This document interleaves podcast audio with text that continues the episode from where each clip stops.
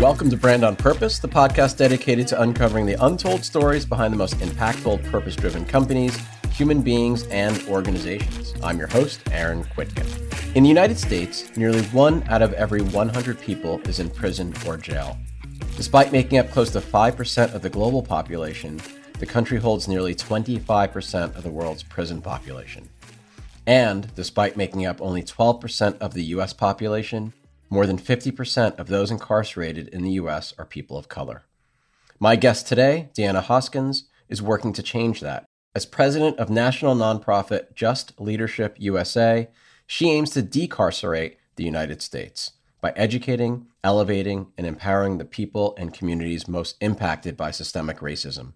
A nationally recognized leader and very dynamic public speaker, Deanna has been committed to the movement for racial and social justice for more than 20 years, working to drive and sustain policy reform that builds thriving communities. Deanna, welcome to Brand on Purpose. Thank you, Aaron. Thank you for having me. Well, it's great to have you here. It's quite timely as well. I just want to start by this. I mean, there's so many different places to start. There's one area I want to start, which is really this notion of decarceration and the mission of the organization to decarcerate the United States by half, if I got that correct. Yes. And my question is what does that mean? By when and how? So, thank you, Aaron, and thank you for having me here today. Just Leadership, again, as you said, is a national nonprofit that is led by directly impacted people. Our founder, myself, are all formerly incarcerated. We're dedicated to decarcerating the US, and we do that by investing in the leadership of formerly incarcerated people across the country to drive systemic change. We know that in this country, nothing happens in specific systems to those most impacted rise up into leadership. When you think about the disability system, mental health system, substance abuse system, it was individuals who were impacted and talked about the lack of resources within those systems that those systems began to transform. I always share in political arenas, criminal justice has been the only system that was not willing to listen to people impacted because we kind of dehumanize them and put this label of inmate, convict, offender, criminal, right? We were seen as individuals who were actually benefited from what you said jail or prison is supposed to do. You said it is to be accountable for the mistake we made, rehabilitate that we don't dis- demonstrate that behavior again. And when they release us, they say, go out and be successful. The problem is society is not that welcoming to an individual with a criminal background. So when we talk about decarceration, we look at the laws that are actually being utilized to incarcerate substance abuse, mental health. We know homeless. We know in this country that over 7 million people are under some type of correctional control. We know 2.1 or 2.3 are currently sitting in prison, but that means 4.5 are on probation or parole in the community. Prior to taking this position, I was employed with the Department of Justice, managing their second chance portfolio, which is the federal government investment in corrections and reentry. And one of the things that I discovered from the data was that probation and parole technical violations were a driver of the incarceration rate. What does that mean? I've served my time, I'm released under some type of community supervision, meaning we're going to let you out of prison, Deanna, but we're going to still hold you accountable. You have to report to an officer, you have to get a job, you have to do all these things and follow these conditions.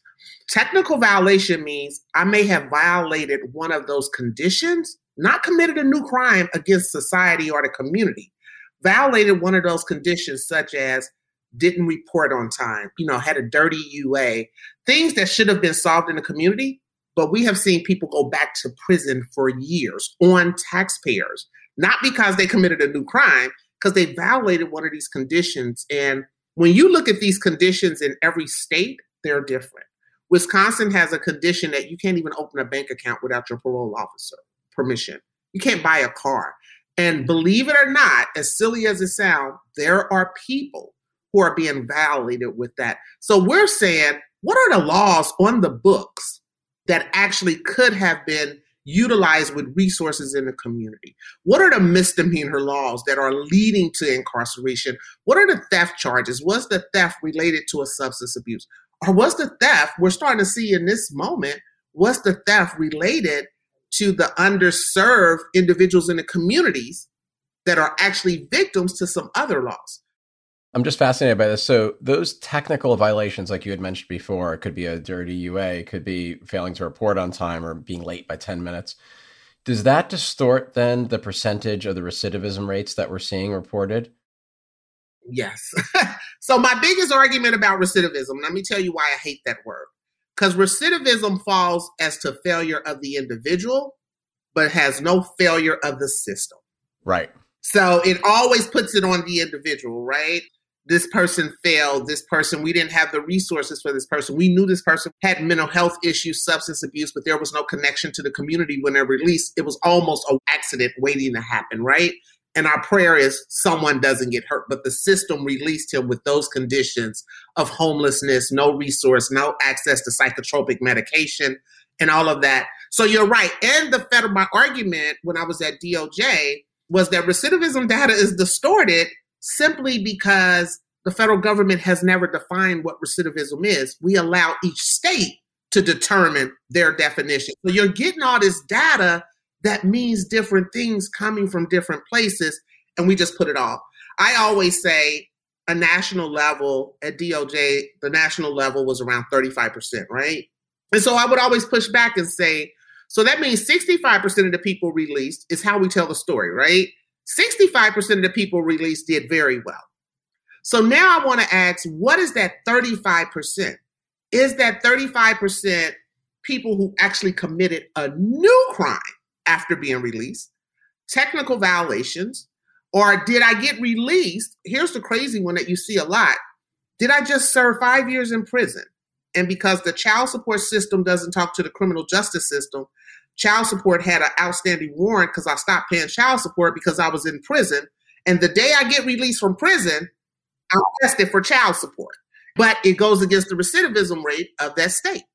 Yeah. And I know that certain politicians over the years, as well as the media, don't help because as soon as there's one potentially isolated, because it does happen, right? Obviously, people do get released, and some people do commit heinous, horrendous, and or crimes that put them right back in. And oftentimes, that one instance, I, I, think back to, I think it was last year where someone was released after Mayor de Blasio had changed the system in terms of how long you can hold people. He went back out, punched a woman in the face, robbed her, beat her. And then obviously, it's a horrendous and horrific thing, but it seems to be disproportionately exaggerated in the media, which then feeds into the notion that we need to again we dehumanize people who are incarcerated and we need to do all we can to keep people in prison versus work to educate and rehabilitate them and mainstream them back into society. And you know i think one of the missing elements again i always say media plays a huge part in this right? Podcast media. And one of the missing elements to that story because just leadership led the what we call the free new york campaign which was the bail reform in new york the one thing missing part that they did not share in the media is because of the prosecutors and the judges push back on bail reform, that person shouldn't have never been released in the way that the law was written. He had a probation violation. It was the actual pushback of the prosecutor and the judge that released him. But there were mechanisms in that law that says here's where the judge used their discretion if it's a previous history of violence, if it's a previous history of not showing up for court, and the judge and the prosecutors in other cases as well actually was just being very reluctant to show that this actual bill was no good. And it was almost as pushing people back out hoping. And I, I believe there was one individual that we were just outdone that he was even out.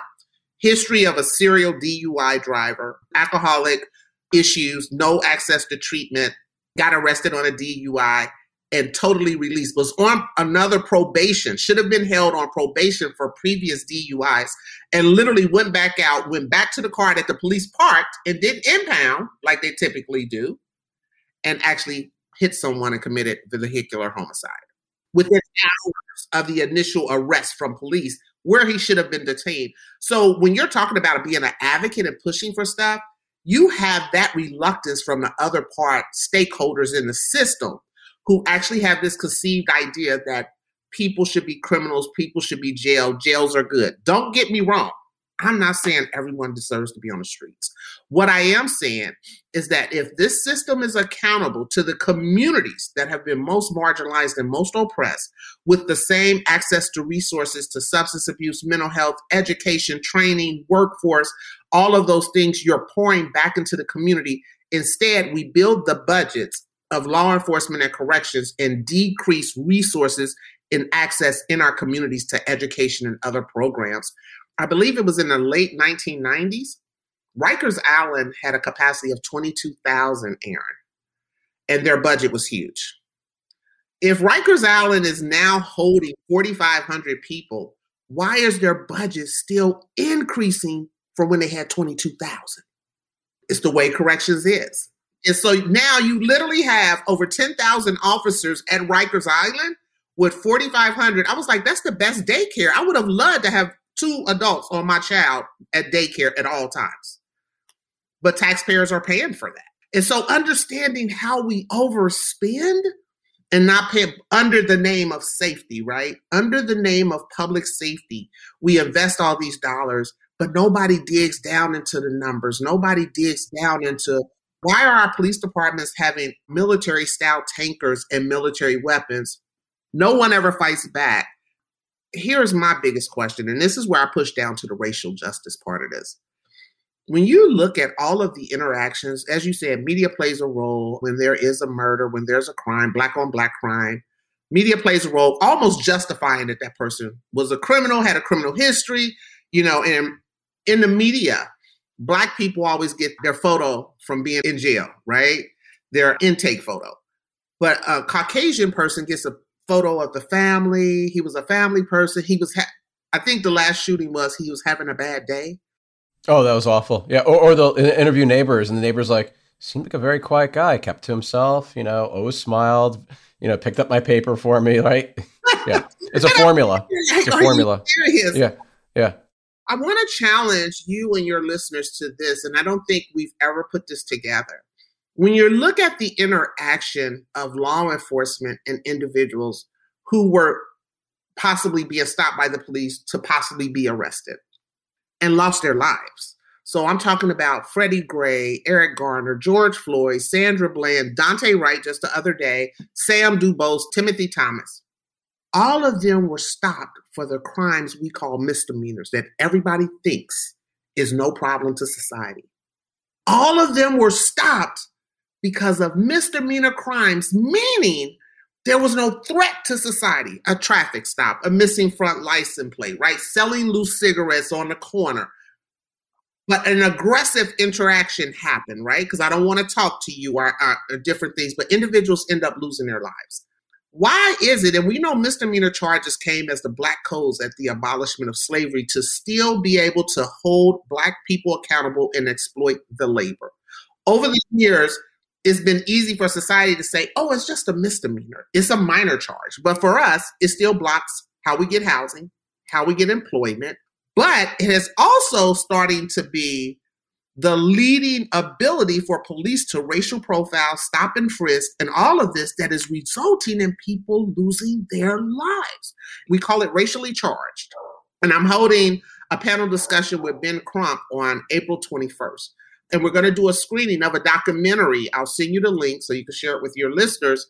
We're going to do a screening of this. And we do a close comparison of slavery and how slave catchers would chase people for these minor crimes and how we're starting to see the same thing in police departments. We're shooting people in the back, chokeholding people. And we have to create these charges or these, these laws to say no chokehold. I did a call yesterday and there's a bill going through federal government called the George Floyd bill. And I pushed back. It says the police can't use chokeholds. Well, George Floyd didn't even die of a chokehold. you know what I'm saying? So why are you naming this bill after him? But let me ask go deeper. Why do you need a law to say don't choke a person to death? Why do you need a law that says that? But you did not remove the qualified immunity in case I do choke you to death. Right. That's right. Plus, I mean, correct me if I'm wrong, but didn't most police departments start because they were specifically tasked to chase down people who were enslaved? Thank you, Aaron. Yes. And we have not changed. And in some areas, that culture has not transformed, right? Why is it? And I always ask, have you, you know, I always challenge people, and I just ask this why is it black officers don't kill black people? Why is it when there's a police interaction and murder, why is it always a white officer and a black suspect? Why? Because black people don't fear black people. So does it come down to that the charge or the crime is being black in the US? That people are actually fearful of us in some kind of way or dehumanizes. And it's just really a question. And don't get me wrong, that's why I'm not, a, I never wanted to, I could never be because of my crime, but I never dreamed of being a police officer. I think there are certain fields for certain people, but we are actually starting to see the psychological of authority of some people who choose to be police departments it's exerting some type of power over a certain group of people and they are very gun ho. I'm still struggling with how you pull your gun and not your taser and fire, but say I meant to pull my taser. Right. Oh, yeah, that just happened. Right. Do you think that if there was, I mean, there are so many things that have to happen in order for reform to take place, right? I get that. But your comment about you rarely see, if at all, a black on black situation when it comes to police officer who murders someone who is black, right? A black piece of right. So do you think that by actively recruiting more people of color into law enforcement that would help? Or do you think that sometimes there's the Stockholm effect where it doesn't matter because police officers are blue before they're black, right? And they, you know, they sometimes get accused of, you know, pulling the ladder up, right? So I'm just curious what you think about that. And I know that's a little bit to the side of your focus, but I've always thought about that. If there was a more active focus on diversity and inclusion in law enforcement, in addition to all the other reform that needs to take place. I do believe there needs to be more diversity, especially to replicate the city that you're actually overseeing, right? But I also think the problem and what we've heard from officers who are in law enforcement, even here in my city, there's a I work with a lot of African American females. And just because of how the culture was here, it was, you know, my father was the police chief. I'm in line to be the chief. My son's going to be in line to be the chief. This culture that we worked really hard to disband here in Cincinnati, in the public's view, through our consent decree over 20 years ago, we're starting to see it has turned inwardly within the department. And I'm still asking, why do we, they have two unions. They have a fraternal order of police where the Caucasian police believe go, and then they have the Sentinel police. There was a time that the black and whites had to separate within the department, but I'm like, so over the years, nobody has come in and said disrupt that, and we are one unit. So they are divided within their own police department by race. So it's definitely going to filter out to the community as well. Right. Now, I know that just Leadership USA is working on multiple areas for reform. What would you say to an ordinary citizen, someone like me? What can we do to help with this movement if we're outside of, you know, policy and we're not directly part of the system? We're still part of the larger system. We're still part of society. What do you say to the ordinary citizen and what we can do? So, one is to get involved everyone has a network who has friends, just like you're utilizing this podcast to actually educate your listeners. If there's some listeners who are saying, okay, you know, I had categorized this as criminal activity. But now that I'm starting to hear the underlying issue of how the sausage is made, right? I want to learn more. I want to have more conversations, but I also want some of my other friends to learn this. So I always say people get in touch with me. I do tea parties. We just have general conversations but also go to our website to be updated, stay updated on some of the things that are going on nationally in other states.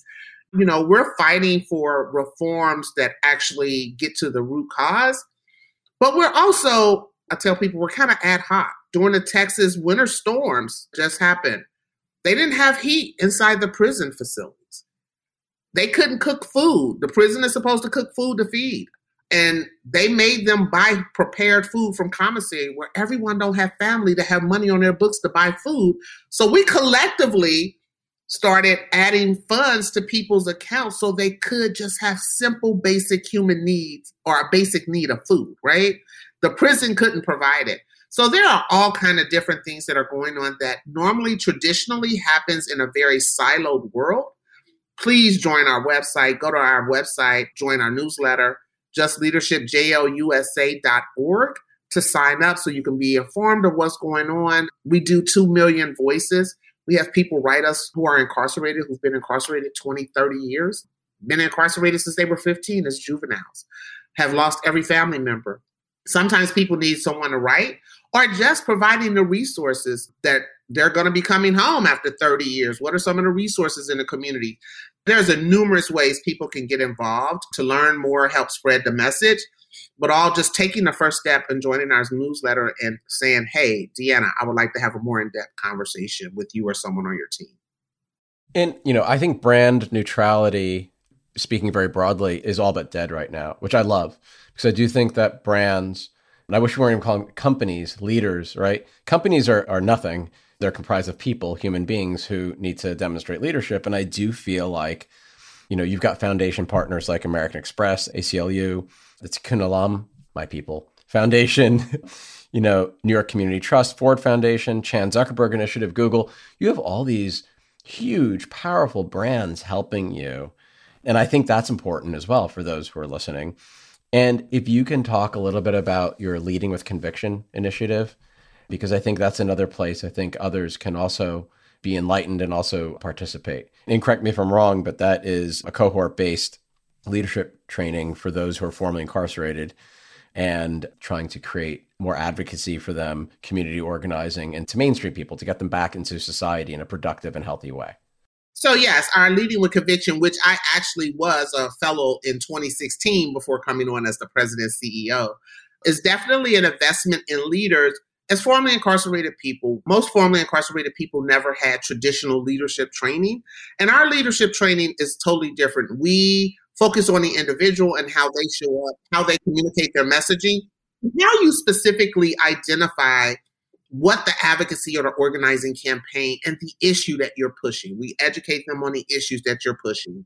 And how do you communicate that to your elected officials? Most people who have been formerly incarcerated, let's just be honest, come from marginalized, oppressed communities. They haven't had the formal political training of how to navigate their city hall, how to navigate their state reps, or to even understand hey, I can't get a job in my state, but I got this training while I was in prison, right? I got trained to be a welder. But my state law says you can't have a felony conviction as a welder. People don't even know. So why is prison training you if you can't get certified in that state? It was a waste of training and a waste of resources. But what is the harm of a person who has a criminal background who's trying to become a productive member being a certified welder? So, how do you fight with your state reps to identify that? Who runs that workforce board at your state? So, our training invests in people to teach them those skills. And we're always looking for corporate partners, people who have expertise to come in and give us other ideas if you're a communication specialist. One of the things I'm pushing right now is as our leaders are getting more spotlights and their voices are being elevated, how do you brand? How do you protect your brand as an individual that people see you as an advocate who is true and actually has integrity and honesty? So, even talking about that I'm not a marketing specialist, right? But I know brand is important. And how do I communicate that to the other leaders who are coming up? So we always ask for people if you have a skill set and you're saying, hey, I think this could help people, it may bring them some more knowledge. Or we do do visitors when we do our trainings, they're virtual now. But if you want to sit in on a couple of our trainings, again, reach out to us and we allow people to kind of observe some of our trainings our leaders are awesome. We have one leader, formerly incarcerated, just became the first state rep in Seattle. We have another mother and daughter leaders who just created another AI assessment that just went to the public trade market. They're on the stock market now. Yes, we have one gentleman, Boeing just invested in him. He created almost an Instagram for people in prison because nobody writes letters no more, right? Everybody takes selfies. So he created an app that he was on my podcast. Marcus, yes. yeah, Marcus is yep. one of our leaders. Teaching people how to code. He learned how to code when he was in prison. Yeah. Marcus is amazing. Yep. Yeah. So just you have some leaders who are PhD professors. They started a network called the Formerly Incarcerated Graduate Network of people who have gotten their college degrees after incarceration. And when I look at these individuals, and even when I look at myself sometimes, and I think about the day I walked out of incarceration in 98, I mean, in 99, all I wanted was a job, Aaron. This was not the dream. And when I think about the expertise around policy that has come, when I look at other leaders who have committed crimes and changed their lives, it goes to the notion of we're not the same person. Something transformed. And if you're saying this system is supposed to be held accountable for that, why are you not willing to work with us and listen to us who are that 65%, right? Let's tell the story a different way. If 35% is recidivating, that means 65% is not. And why wouldn't you listen to us to say what worked? What changed? If you don't mind me asking, and I talked to Marcus about this, so I'm glad you mentioned him. Thank you for reminding me. An incredible person. What was your experience like when you were incarcerated? How long and what was that like? What were you thinking about when you woke up in the morning?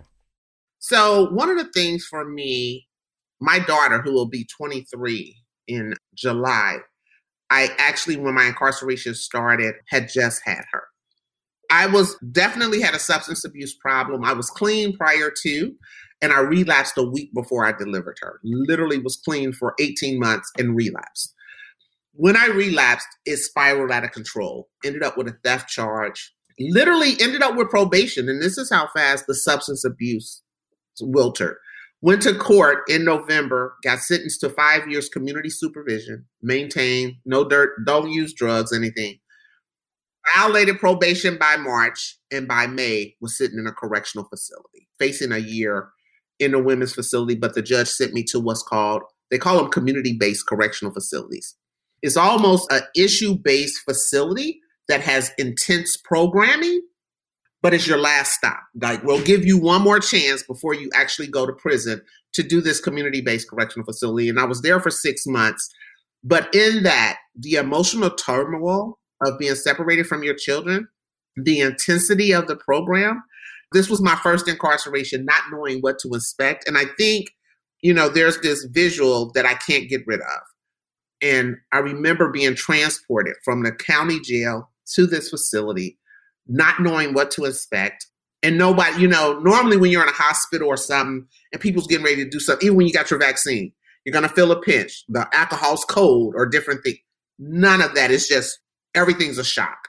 And I remember getting there and they told me to go in the shower, strip, utilize this soap. And I think the most humiliating thing, Aaron, was when two women were in there who didn't even introduce themselves and just like, hey, we're here asked me to squat, bend over, and cough, totally butt naked. To make sure you weren't hiding any contraband, basically. Exactly. And I get it. No, but, but, it's humiliating. It's off. It's dehumanizing. It's terrible. It's awful. It's terrible. And have not even talked about this is the process, right? This is what we do. It was almost as if now that I look back, and don't get me wrong, me and those women, now that I'm in this work, have become really good friends. And I tell them that. And they're like, Are you serious? I was like, That was the worst damn thing in the world you could have done. To a, a young lady who had no clue. Yeah, I made a mistake, but, and I was literally in a shower. Because, of course, you hear all these horror stories. Don't cry in prison. So it was easier to cry in the shower, right? Because the water uh, from the shower is when your eyes. And then they walked out of this room, and I was still didn't know what to expect. Here's your uniform, get dressed. And I'm like boo hooing because I don't have a clue. Nobody's communicating with me on what this process is. You're just there. And I'll never forget sitting, they put me in this holding cell that was totally all concrete. And I'm just sitting there waiting on what the next step is. And they take me in this community based correctional facility. It was brand new. And the women's pod or section had just opened, and the capacity was 50 women. But it was an open dormitory style and I mean, I'm just, I walk in, I got my, you know, my blankets and my cover. They tell the guard, give her my name. She shows me where I'm going to sleep and tells me come back downstairs. So I'm sitting there, totally isolated with 49 other women walking around me who've gotten used to this, evidently, or not so much that they've been incarcerated, But when I say I had no clue what to expect, and it always is this one person who kind of walks up to you and say, it's going to be okay. And kind of starts walking you through the steps, right? But other than that, when I say I had never been so terrified in my life, because I, I, just didn't know what to expect. And I knew, and you're always saying it's your fault. Yep, you made a decision. You're being held accountable. But what is the trauma associated with that? And I look at my daughter because of the way we couldn't visit, that even when I returned home and my daughter was nine months old, and because my cousin took care of her, thank God my cousin stepped in, because of the lack of visitation, my daughter had literally bonded with my cousin and was literally pulling from me in fear, holding on to my cousin as her mother. Yeah, that's awful. So it's interesting if you reverse time, let's just say you still had the same experience, but the onboarding, the intake was different. It was more humane. They told you what to expect. It sounds like, though, that last stop is potentially a good program because you learned skills and you were educated and it was rehabilitative, right? So that program that you're talking about is more in line with what you're pushing for versus kind of hardcore incarceration or going immediately into prison for something that, if I'm hearing you correctly, you had a substance abuse problem and you stole something. Right. And I'm not saying so what, but it's like, you know, everything needs to be proportional, right? And here's the bigger question. You know, I always ask the question of, man, now that where I am today, the incarceration wasn't the worst part. It's the collateral consequences of having that felony conviction that has created the barriers for me in my life that has made me have to fight, right? So because right. it's, a, it's, a, stamp, you're stamped, you're marked. Yeah. So because of that substance abuse problem, if there had been access to treatment in the community, or could I have done that inpatient, because looking at it as an inpatient program, humanized, without the felony conviction, would the community have been better served and would I in society not had the collateral consequences of having to get a pardon from the governor? You know, and I always laugh. Even in my life, when I get jobs or I'm hired by the federal government or by a national organization, I still can't apply for an apartment at a management company. My criminal record, 22 years, comes up. But, and I always push back, but I have two mortgages. I'm a landlord. Not one of my mortgage applications asked me, was I convicted of a felony? Interesting. Yeah. So I could be your neighbor and have property next to you, but you don't want me to live in a community that's renting.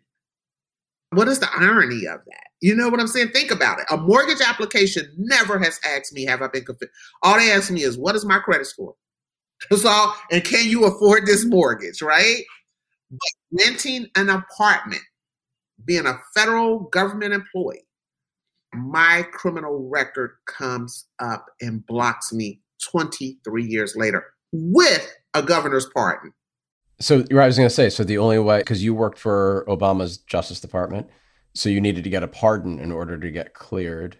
Well, no, I had a pardon years ago. Okay. So, and right. Obama did a fair hiring policy that you need to look at the time since the person committed the crime, the and what the crimes were, right? Time to the yeah. job, and different things of that nature. I just happen to have already been issued. I had applied for a part years ago because I couldn't find housing. I would get certain jobs and I couldn't get hired because of that. Would have the skill set. So I started having employers who wanted to hire me, write me letters as I was building this pardon application to show, you know, she has the skill set we want. We want to hire her. But based on our policies of not hiring people with criminal backgrounds or people with felonies, we cannot hire her, which justified that my crime was becoming a problem. Although I had did all this extra work, I had gotten college degrees, I had maintained, have gotten custody of my children. So I was able to start showing the transition of my life, but this was causing a huge problem, especially in the Midwest. I want to go back to kind of proportionality, right? There are some people are going to be listening to this or say, okay, I get it.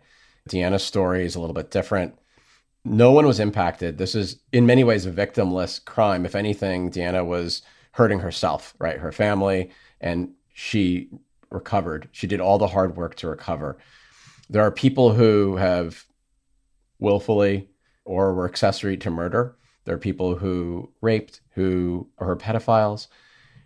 Are there certain people who do belong in prison and belong in prison for life? I think we have to have a system that holds people accountable. But I also want to challenge your listeners to look at how we charge people, right? We have women who have been in relationships with men and have been in abusive relationships and actually protected themselves one day and was tired. And that man ended up dying, right? But there's a of violence. We have women who have been in relationships with men who their outside activities has resulted in someone taking their lives. And because she was there, she's accessory to murder, right? Accessory uh-huh. I think the biggest one that, you know, as my career started that drove me crazy was how we label sex offenders. We put everybody in this catch all. And even myself, I had this bias. If you said sex offender, my mind immediately went to you violated a child or you violated a woman. That's exactly right. That's exactly where my head goes. That's right. where my mind went until I yeah. learned. Then, when I worked in a maximum security prison that actually housed the majority of sex offenders in a certain state, and I started reading case laws, and you would have a guy who was 19 and a girl was 16. They're now married, but because the relationship started or she had a child, he's a sex offender. You would have a guy who actually public drunkenness in college using the bathroom outside and get arrested. In this state, he was labeled a sex offender. So it would be all of these different things that people we put in this one little basin, right, of sex offender, whereas in society, it scares us to death when you say that. Yeah. Yeah. No, no, I totally get that. I'm really more talking about what you originally said, which was convicted, repeated sex offenders, true sex offenders. I mean, look, I mean, I run almost every day, and thank God I haven't been caught going outside in the bathroom in, in the bushes in public land, but I do, you know. but I get what you're saying. It's different. It's uneven. And I ask this, I do ask this from a good place because I believe most people are good, but there are some people, I believe most people can be rehabilitated, but sometimes they can't be for different reasons. It might be because they have mental illness and it's actually safer for them to be not on the street, but to be in a place that they can't hurt someone or themselves. So that's the reason why I'm asking because there are still there are still some elements, but I don't think it's the majority of people who are incarcerated. I still think it's the minority. But I think you brought up something really good, Aaron. The system has to figure out what are the elements of the individuals who do need to be for the safety of society and for themselves. And then what are we going to do for them there? Do we just still human warehouse them or do we provide treatment? I am not, and I'll say this, and I say probably as a formerly incarcerated people, people die when I say this. Prisons are needed for some individuals. If you've never been to jail or prison, you haven't seen some of the heinous crimes that people have done. And as you said, yeah, there are elements of mental illness and substance abuse, but what is the humane? Just because I'm in prison, do I need to be treated inhumanely? Or not as a human. And I know people are going to say, well, they didn't treat their victim that way. But did we even dig down to find out where they learned that behavior? Society always focuses on the crime. We never dig down to find out where did this person learn that behavior? Where did this by DMX? If anyone, I know DMX just passed, but I've been really listening, and I believe, you know, for me, DMX, Tupac really wrote about their life. There's a song called Angel on every album he had a conversation with God, but there's this one song and he recreates his life and his thinking as a young person and the treatment that was received. And because he was a star, nobody went back to look at the treatment of what was the pain that brung this music lyrics out in this story that was being told. And I challenge people to realize that people try to find an escape. Music was his escape. He couldn't get rid of his demons, but music was an escape, and people traditionally tell us a story before something else, that big episode that happens. Yeah, and aren't we all like just super complicated, kind of multi layered people? I mean, DMX is an interesting example. You know, may his memory always be for a blessing, of course. And on the surface, you could say, well, this is a guy who's had demons his entire life. It's a constant battle. They won, unfortunately. And, you know, oh, so he was caught speeding, going 110 miles an hour with his four year old daughter in 684. You know, he was, you know, impersonating a police officer chasing someone down at JFK Airport, right? But there's a much more wholesome story as to the why that none of us really look into. And because he's an artist, we're able to look back now and see him for who he really was and his struggles and his demons. And you talked about most people haven't been to prison or jail. So unwillingly, I've gone to one, willingly, I went to the other. And I want to talk about the willingly, which was, you know, a few years ago, and some of my listeners have heard this story. We, we had an incredible guest on, a woman who runs Puppies Behind Bars. I'm sure you've heard about the program, but basically it's to give inmates an opportunity. I don't even know if I should. Do we call people inmates currently anymore? I don't know. Currently incarcerated people. Currently incarcerated people. Right. Okay. So currently incarcerated people, the opportunity to bond with and provide an opportunity to get back to society. So they live with these puppies for two years. They train them about 100 commands. And then the puppy then graduates and gets transitioned to someone else who's in need. Typically, it's a first responder suffering with PTSD or it's a vet. And oftentimes, it's a police officer. So think about the multi layers of a police officer going into a maximum correctional facility. And I went, so for the first time ever, I went to the Bedford Correctional Facility, maximum security prison for women. And I spent a day with hundreds of incarcerated women. At first, I was wondering whether or not I was moved because I'm just being perfectly honest, because they're women and I felt a different level of empathy because they're women. And this is not me being chauvinist. This is just me being human. And I was, you know, feeling something different. But I created and I formed bonds with a lot of these women over the course of that day during graduation. And I saw them for really who they are, which is human beings. And I'll be perfectly honest with you. And I think I'm not the only one to say that. I used to be this person who's like, put them in prison, whether they're accessory or not. I don't care they need to stay in there as long as possible, whatever. And that was a huge moment for me. And I can't stop thinking about it even two years later. It moved me, it changed me. And I remember leaving the facility thinking I could leave and they can't. And the look on their face. And many of them, they told their stories. Some of them did get out, others are there for life.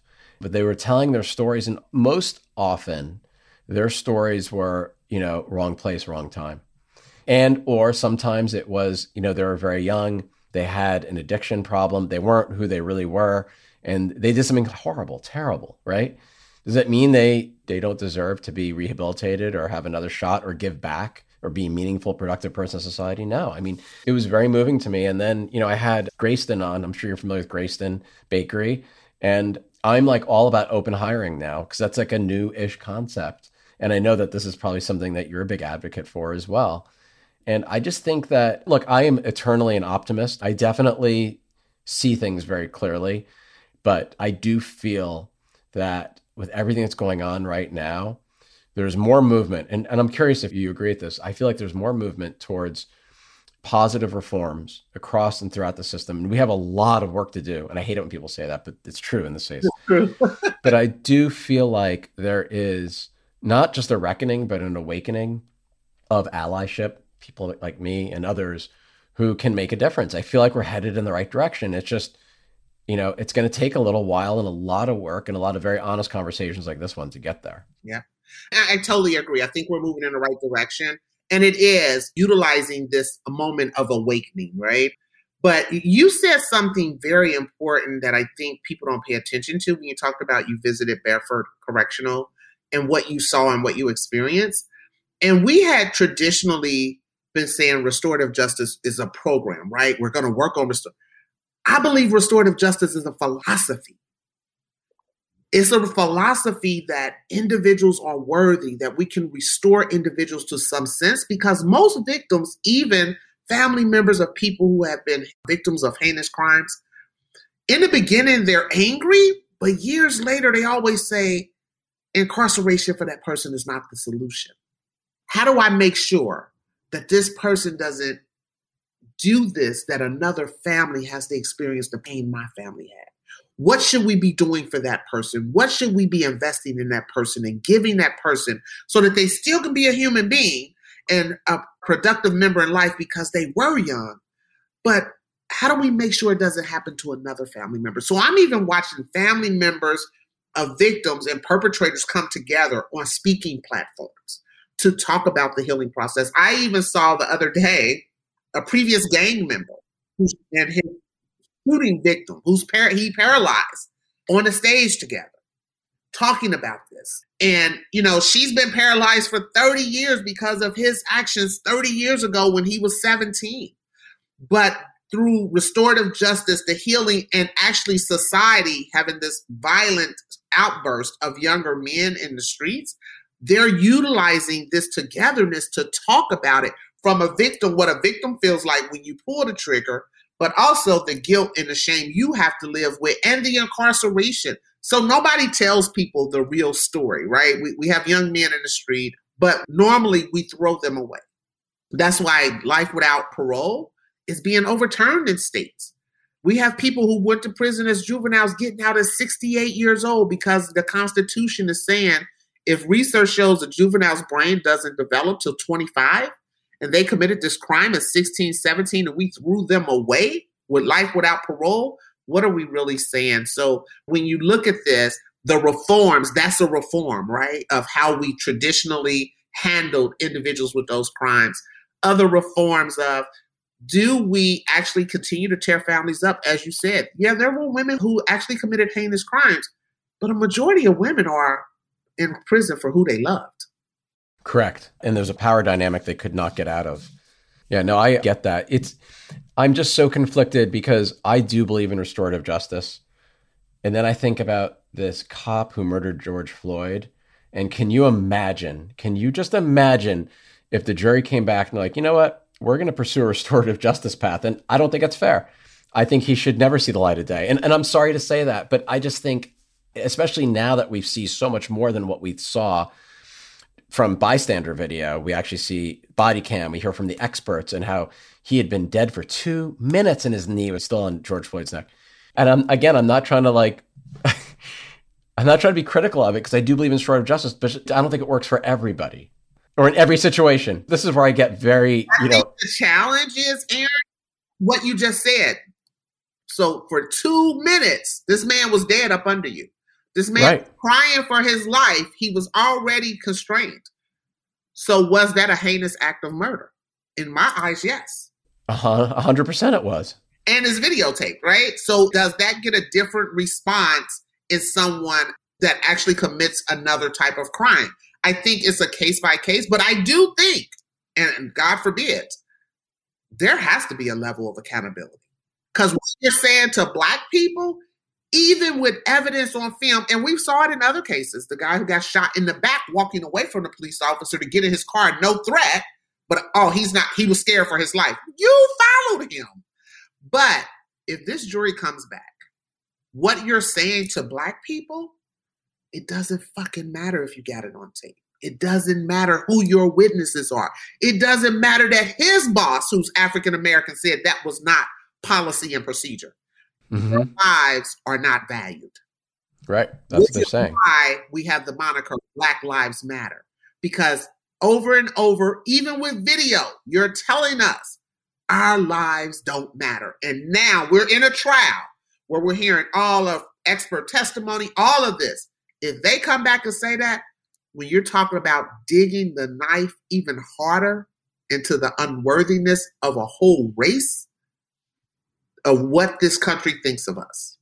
Yeah, no, I couldn't agree more. And I'm glad to hear you say that because the world is not binary, right? It's not one or the other. Everything is situational. And that's one of the big takeaways I'm getting from this conversation, which I very, really, really appreciate, which is, you know, if you just paint everybody with one or two broad policies, you're going to disenfranchise and marginalize 90% of the folks in that population because every circumstance is different, every human being is different, and we need to look at every situation differently. And sometimes there needs to be restorative justice more often than not, and other times there needs to be a harsher level of accountability that might be life in prison.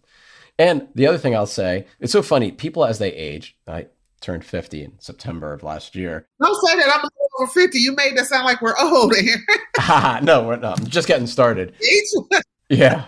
But I, you know, it's interesting. I've witnessed people historically get more conservative in their views as they get older. And I've actually gone the other way. I've become far, far more progressive. I've always been left leaning, but socially so much more progressive. And it's been just you know an interesting journey for me. And I say that because for the longest time I was a huge supporter of the death penalty. And it's because I used to internalize a loved one or a close friend being a victim. And then how would I feel?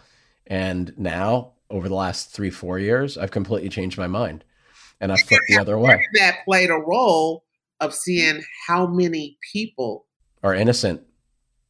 Yeah. And I'm looking at these states, right, that are the Innocence Project. I, I work closely with them. And I'm looking at all these cases being overturned, 25, 30 years incarcerated. And then I sit and I say, so how many did we kill? How many did we kill? And what percentage of those folks are people of color? Exactly. Ninety-five percent. Who pushes that button on death penalty, knowing for sure you have the right part? Like it's the worst thing. But I'm sitting here. These cases, especially out of Philadelphia, I think Philadelphia is having the highest turnover rate because of prosecutorial misconduct from years ago. So, how many cases of death did they carry out? If we're finding all these cases are being overturned for DNA and other things where the prosecutor withheld information or coerced confessions, all sorts of things. Yeah. Ah, yes. Yeah. And yeah. it's not stopping. That's the crazy part. We're still every other month we're hearing about somebody who was released through the Innocence Project and another trial. And the reason why I mention all this is because, especially for listeners who are kind of, you know, boring, you know, cisgender straight white men like me, it's not too late to change, you know. And and again, I had a little bit of a head start because I've always been left leaning, but really in my mid 40s is when things started to kind of come together.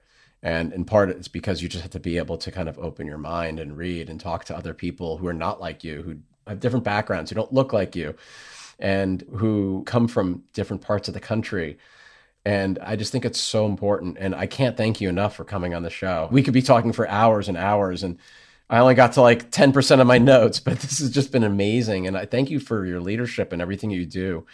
And I just wish the world had more people in it like you. I really do. A lot of us out here. But you know, one of the things I do want to share with your listeners, one of the eye opening things we're starting to see is that on college campuses, as I said, formerly incarcerated are getting PhDs, we're teaching classes.